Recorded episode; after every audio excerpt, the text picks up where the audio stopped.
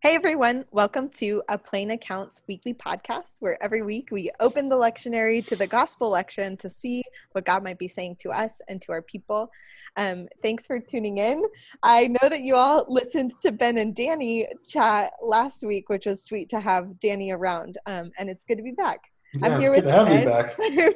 yeah, thanks, Ben. yeah. um, let's. Uh, I am super excited to continue to dive in to the parables of Matthew. Matthew is one of my favorite texts, and the parables of Jesus are just infinitely uh, good for me to come to my people for preaching. I think every time I return to them, there's something new that unfolds itself to me. Um, even just this morning, as we were preparing, there were like some new things that kind of sparkled up to me from the text. So I'm excited to dive in. Me too. Any thoughts before we get started? I just have really been, I think parables in and of itself are one of my favorite genres. Um, I, I think that's why it enjoys a lot of the old uh, major and minor prophets is because they speak in metaphors so often. And I think there's just so much in trying to describe a truth that words fail to describe that word pictures like parables um, really do resonate with me. So I'm excited as well. Same, same. That's uh, my literature background, all of that um, really resonates. Well, let's dive in to Matthew chapter 13. And we've, uh, the lectionary has spliced up the chapter a little bit. So we've got verses 31 through 33 and then 44 to 52. So I'll read it all together as one. Jesus put before them another parable. The kingdom of heaven is like a mustard seed that someone took and sowed in his field. It is the smallest of all the seeds, but when it has grown, it is the greatest of shrubs and becomes a tree, so that the birds of the air come and make nests in its branches. Jesus told them another parable. The kingdom of heaven is like yeast that a woman took and mixed into three measures of flour until all of it was leavened. The kingdom of heaven is like a treasure hidden in a field, which someone found and hid, and then in his joy he goes and sells all that he has and buys that field. Again, the kingdom of heaven is like a merchant in search of fine pearls. On finding one pearl of great value, she went and sold all she had and bought it. Again, the kingdom of heaven is like a net that was thrown into the sea and caught fish of every kind. When it was full, they drew it ashore, sat down, and put the good in baskets, but threw out the bad. So it will be at the end of the age. The angels will come out and separate the evil from the righteous and throw them into the furnace of fire, where there will be weeping and gnashing of teeth. Have you understood all of this? They answered, Yes. And Jesus said to them, Therefore, every scribe who has been trained for the kingdom of heaven is like the master of a household who brings out of his treasure what is new and what is old. This is the word of the Lord. Speak to God there is so much that's happening in this passage. It's like the kingdom of heaven is like this and again this and again this mm-hmm. and again this. Um, and it's it's such a rich tapestry of images. Uh, what it actually makes me think of is um, is a style a style of art that I quite like. I'm flashing back to some of the art history classes I took um, as a university student. There's a the, I, I'm thinking about the times when I was able to go to um, impressionist exhibits. So there's like like Monet's great paintings of lily pads or um, or the famous pointillism kind of style where you're up close to these giant canvases and all you see is like chaos of color and texture but you take steps back lots of steps back and you kind of see the whole thing with more clarity. It's kind of counterintuitive. You would think the closer you got to something, the mm-hmm. more clearly you could see it. Um, but actually, in these spaces, it's the like the wide view, the long view that actually gives you the clearest picture of what's going on. And part of me feels like this passage, this discourse here, is quite a lot like that. That there are these these various kinds of images that work together in a rich tapestry. And at first glance it feels like oh my gosh these are all so different. But i think when we step back we can see the threads that connect them and mm. the ways that they form like a, a, a big picture of what jesus is trying to communicate about like how the kingdom of heaven comes what it is like what it means to belong to all of that sort of stuff the the there are a couple other images that come to mind when I think about one this passage, but two a specific parable as a whole. The the ancient Jewish rabbis quite often talked of scripture like a gem um, with multiple facets, which they they turned over to look at multiple facets facets on facets and every time you turn it it's it's a different view but mm-hmm. of the mm-hmm. same gem and and that's what this feels like to me as well as jesus is trying to talk about the kingdom of heaven the reign of god there there are all of these facets that belong to the same kind of core idea the mm. the, the core picture um how does that land with you ben no i think that description, especially the pointillism and the metaphor of the jam that the rabbinical tradition uses, is so helpful for me, who tends to be one that's over, you know, as an Enneagram 5, I t- my temptation is to be overly analytical. And so I can take one little description like the, the yeast, for example, and make it everything. And so when Jesus mm-hmm. then jumps to the next thing, and then the next thing, it's like, wait, is it like yeast or is it like a fishing net? Is it like weeds? You know, what, where am I supposed to land to make this one description everything? And, and I think that is the tendency I encounter, at least in my context, with um, with with Christians in my congregation, Christians in my context, that we, you know, you mentioned a, a great metaphor before we went live about how capital T truth is greater than we can really describe with words, and oftentimes we get tempted at taking one slice of that truth and when we get so preoccupied and focused on that one slice, we have a temptation of making that one slice everything.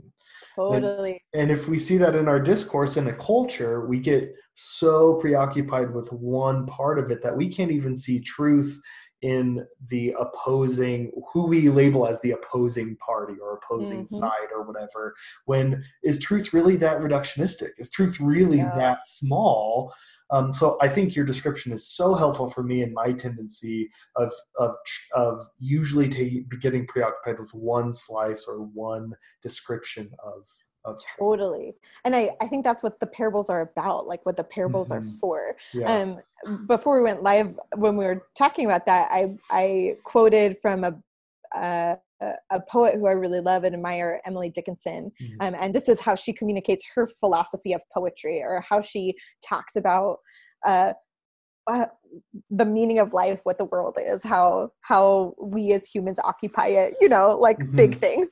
Um, and and her her her poem goes like this: Tell all the truth, but tell it slant.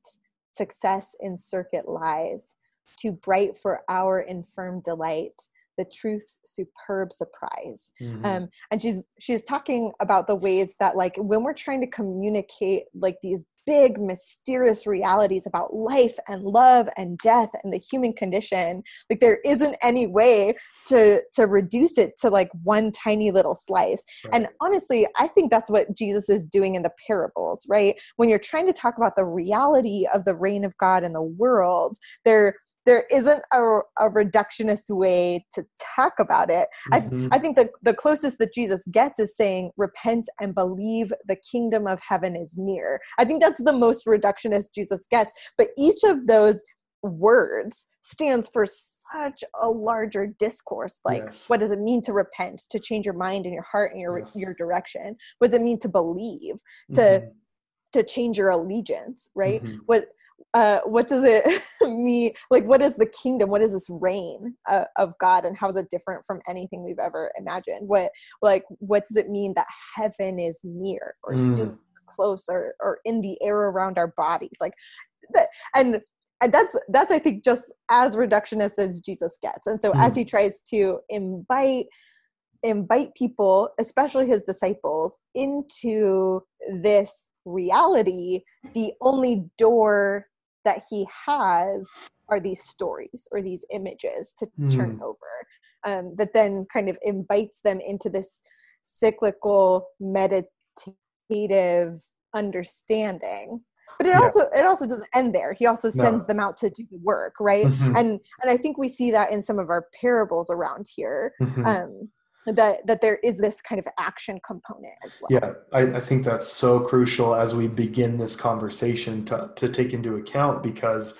i think one of the tensions that scripture uh, tries to present from the first garden of Adam and Eve that the temptation of humanity in our wisdom is to take what is truthful and put it into categories of right and wrong when the categories of right and wrong don't necessarily can they contain the whole of what is truthful because god is good. There before creation there wasn't right and wrong there was just god and mm. and so there is only goodness what we would define goodness in relationship to what we define as bad and, and so then jesus is trying to describe what is all encompassing of uh, truthfulness and trying to maybe pull us out of these locked in categories of what we define as right and wrong.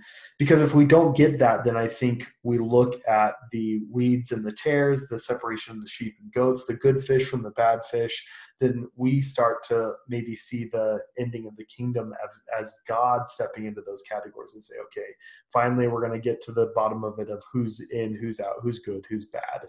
Um, yeah and i think there's a reason that in this passage the like the separation parable because mm-hmm. like you said there are several of those parables yeah. woven into the discourses of jesus throughout all of the gospels but i think there's a reason that that that that particular slice of the story that jesus is telling comes at the end right mm-hmm. why and why we mm-hmm. get the others before right um, and so remember in this discourse in chapter 13 in particular, we've had the parable of the sower. Um, there's a lot of talk about seeds. And here, here we have the mustard seed, a, like a tiny seed that eventually over time grows into the biggest tree in the garden. Um, and uh, and also we have the parable of of leaven or or of yeast being worked into a batch of dough that then eventually um, leavens the whole thing right mm. i jesus is talking about these these small and hidden things that then have drastic growth in the same way that jesus is talking about the seeds that fall in the fertile soil and produce like a 100 fold kind of crop so mm. there's there's something about the kingdom that jesus is trying to say begins really small or it's or it's hidden or seems insignificant um, but has this surprising drastic inevitable growth to it.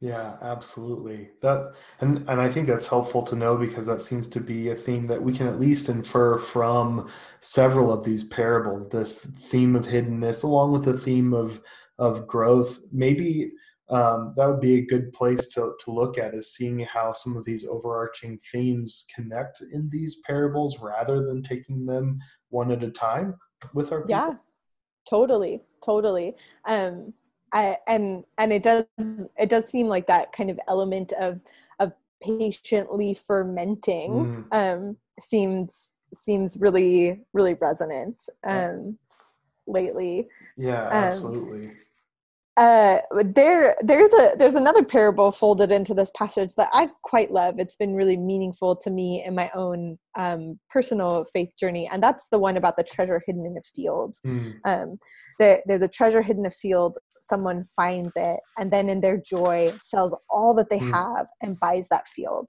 And and it's it's a sort of two part parable or, or, or kind of double sided coin. Um, and the other part is uh, on there there's a merchant in search of fine pearls and mm-hmm. on finding one pearl of great value uh, she goes and sells all she has to buy it um, and and this has this has some of those same images of hiddenness and of surprise that we were just talking about in the seed and the mm-hmm. yeast there's yeah. that like uh and and i i think again jesus is trying Jesus is trying to say some things that seem contradictory about the kingdom of God, about the reign of God in the world, that it is near it is close it's here and now and it's for you. But it's also hidden right? Mm-hmm. and and so like wait what? If the yeah. if the kingdom is hidden like how do we find it? If, if it's hidden and near what does that even mean? And perhaps i think that jesus is saying that god has resorted to the oldest trick in the book that that it's hiding in plain sight like and and it, it surprises you it catches you off guard i think they're they're I, even just the form of a parable is supposed to have this punchy kind of surprise that mm. knocks you off your feet right yeah. Um, yeah. and so in that way the form mirrors the message that that jesus is, is saying that the, that the kingdom catches you off guard it knocks you off your feet right like the finding of this treasure or of a pearl of great price but what i'm really intrigued by is the next bit of it like mm-hmm. so you find a treasure in a field like why not just take the money and run? Like why not just like just take it and go? Um like what what is this about like buying the field? Um and and it speaks to me of this like this you you mentioned the word allegiance before um and and i think it's it's it's about that. It's about this kind of responsibility. Mm. there's this reordering that happens when you encounter the surprise of the kingdom of god um that that demands that you leave your old life and come to a new life right the, mm-hmm. the, the the kingdom is not something you could just take for yourself and try to integrate it into your old way of being right an encounter with jesus doesn't give you some sort of magic condiment to sprinkle on top of your life and make everything better right yeah. it, it is it demands a totally new life and again there are all sorts of other images in in our in our scriptures in jesus's own discourses about like being born again um about following on the way like like there is this decision point um where the old life must be left behind in order to belong to the new life to the mm-hmm. new way um to to this this reign of god here and now um and and i think i think the the parable of the hidden treasure speaks to that kind of responsibility that response and responsibility and this like relocation right like you you leave mm-hmm. the old way and enter the new way yeah um and and i think maybe perhaps that element then sheds light on this like separation the wheat and tares are good fish mm-hmm. and bad fish right mm. um that that there there is already an initial separation a leaving of the old way to join the new way yeah. and then at the end of the age there will be god's own separation where those who have done that work have had that response are separated from those who have not mm. how's that land with you i struggle with this with these like separation kind yeah. of parable um, well, I think, yeah, I think what you've really highlighted for me in that description, it was just so helpful, was that maybe two two parts of that I, I really resonated well with is that this this sort of um, uh, finding this field, the, the the pearl of of great prices, it's often called. There's there's this sense that you know even with the parable of the yeast, uh, there's there's this sense of people who are able to see and understand the value. So, like mm-hmm. finding the treasure doesn't bring confusion or um, or perplexity or something like that. Joy is the response. So obviously, the person who found it knew the value of this treasure, right? Mm-hmm. Um, the the person understood the the preciousness of that pearl. You know the person the baker understood the value and the purpose of the of the yeast. And so there's this this delineation of those who find it and then understand and acknowledge the value and almost surrender to it right? Surrender to the acknowledgement of that. And and then maybe that is what separates is what the separation is the acknowledgement of this this preciousness that jesus is pointing out to like when you find the kingdom some people are going to be like meh you know this is whatever you know i'm going to still con- continue pursuing what i value what what is important and I, what i want to give my responsibility to and so then maybe it's that sort of hiddenness. Like you said it's hidden in plain sight. Other people may not value what you see so plainly but you're going to value it and it's going to bring joy into your hearts and you're going to desire to sell everything even and, and take all of the responsibility for that um, for that kingdom. And by the end of the age then we can't tell who's good and who's bad. That's also hidden right? And maybe that's what we need to read into the separation is that the good fish and the bad fish are all swimming in the same water right? And so uh, i heard a, a brilliant uh, description of of uh, white white privilege white supremacy uh, the other day that said you know it's like fish swimming in water and one fish says do you know we're swimming in water? And the other fish is like, you're you're insane because water is all they know. And mm-hmm. similar to white privilege, when you know one white person understands finally the privilege that they have been recipients of their whole existence, they're like, oh my gosh, have you seen this privilege? And like, you're absurd. That's crazy. That's not even real. It's like a fish in water. I think that's true in a sense with the kingdom of God. That uh, like, oh my gosh, have you seen the kingdom? And other people will be like, all right, you're crazy. That's not even a real thing. But it's right in plain sight. Like it's so apparent when you see it. Yes. And and then I think um the the further kind of richness or nuance that this collection of parables gives to us is that um everyone's on their own journey to mm-hmm. discovery mm-hmm. right that's i think the parable of the seed that through a long season of darkness in the ground eventually grows right or or the yeast that then become like at first you just have dough and it just looks like dough but eventually it begins to rise and then it is bread right mm-hmm. um where it's it's not up to us to know who is becoming the good soil or who right. is coming to that point of realization right um that it it is god who sees those hidden things mm-hmm. um and as as i i heard you and danny talk about like our god turns saints into sinners our god mm-hmm. is the one who is who is transforming the tares into the wheat like the, this this is the the hidden miraculous work mm-hmm. of God's kingdom. God desires that all would be saved and mm-hmm. is like constantly wooing and drawing people in to this reign of light and love and peace and justice. And there are some people who will see it and respond with joy, and there are some people who will take a long time, right? And yeah. and and who knows who who knows from the outside how mm-hmm. that is mm-hmm. going? Um, but that's the work of the kingdom, right? Um, right. And and I, I find I find the parables here like in this kind of tapestry helpful in talking about that. Mm-hmm. Yeah, oh, that's so good.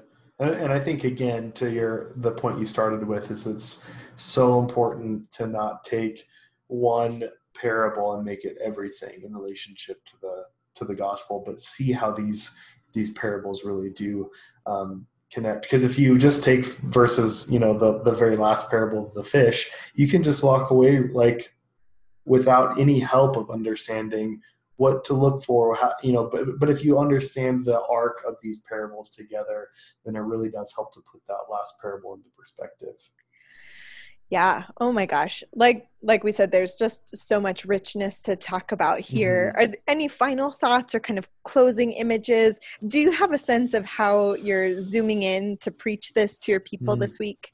I'm actually uh, to take the lead on on what you said about pointillism i think i'm going to take some iconic pictures because um, we're still online. And so it's actually you know pretty simple to put up some slides and things like that on the whole screen. And so i'll take some iconic pictures and zoom in on just a portion of it and, and just say hey can we guess what this is? And have people respond in the comments and kind of participate that way. And then have that be perhaps the beginning of saying so then what is the kingdom of god like you know when we when we look at each one of these parables and how do we kind of uh, not get stuck on one description of it but really see all of the parables even the ones that we've looked at the last previous couple of sundays how do we mm-hmm. then step back and say okay we're getting a bigger picture here more lines more definition in what the kingdom of god is saying and what uh, christ is trying to illuminate here and then i'd probably focus on the the themes of hiddenness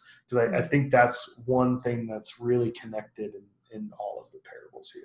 How, how about you? Uh, I love that. Yeah, that's really good. I think I kind of similarly, I, I'm really convicted about this kind of tapestry of images. Mm-hmm. Um, but I, I think one of the key themes that I want to highlight will be this surprise um, and and the ways that that that that engenders a kind of joy um, mm-hmm. a, a, joyful response. Um, i think i really want to talk about this this good news of of the kingdom that surprises us and catches us off guard. This this beautiful treasure which then demands something of us. It demands it demands a response. Um, yeah. I think that's where i might want to focus. Oh that's so good Well, this has been wonderful again. I love these conversations. Me too. It's it's good to be back. It's good to dive into a familiar text, but one that continues to sparkle up at me in in a meaningful way. Um, so we hope all of all of y'all who've been listening have found um, something helpful for your own preaching. But I also pray that during our conversation, you're finding some ways to enrich your own faith and your own journey. I know that that's been true for me today, so I've been grateful Same. for that gift. Um, for for those of you who are listening we invite you to come check out our website. We've got some stellar commentaries there as always. Um, uh, subscribe to our newsletter if you haven't. Check us out on all the socials. Leave us a comment um, or a review if you've found this resource helpful. That is really helpful to us and a great gift to us. So Absolutely. we'd be grateful if you would take just a couple minutes of your time um, to connect with us online outside of the podcast space. Mm-hmm. um, but for now we'll send you off with a blessing. Preach boldly Preach well. May you be surprised by the goodness of God's reign. Amen. Peace.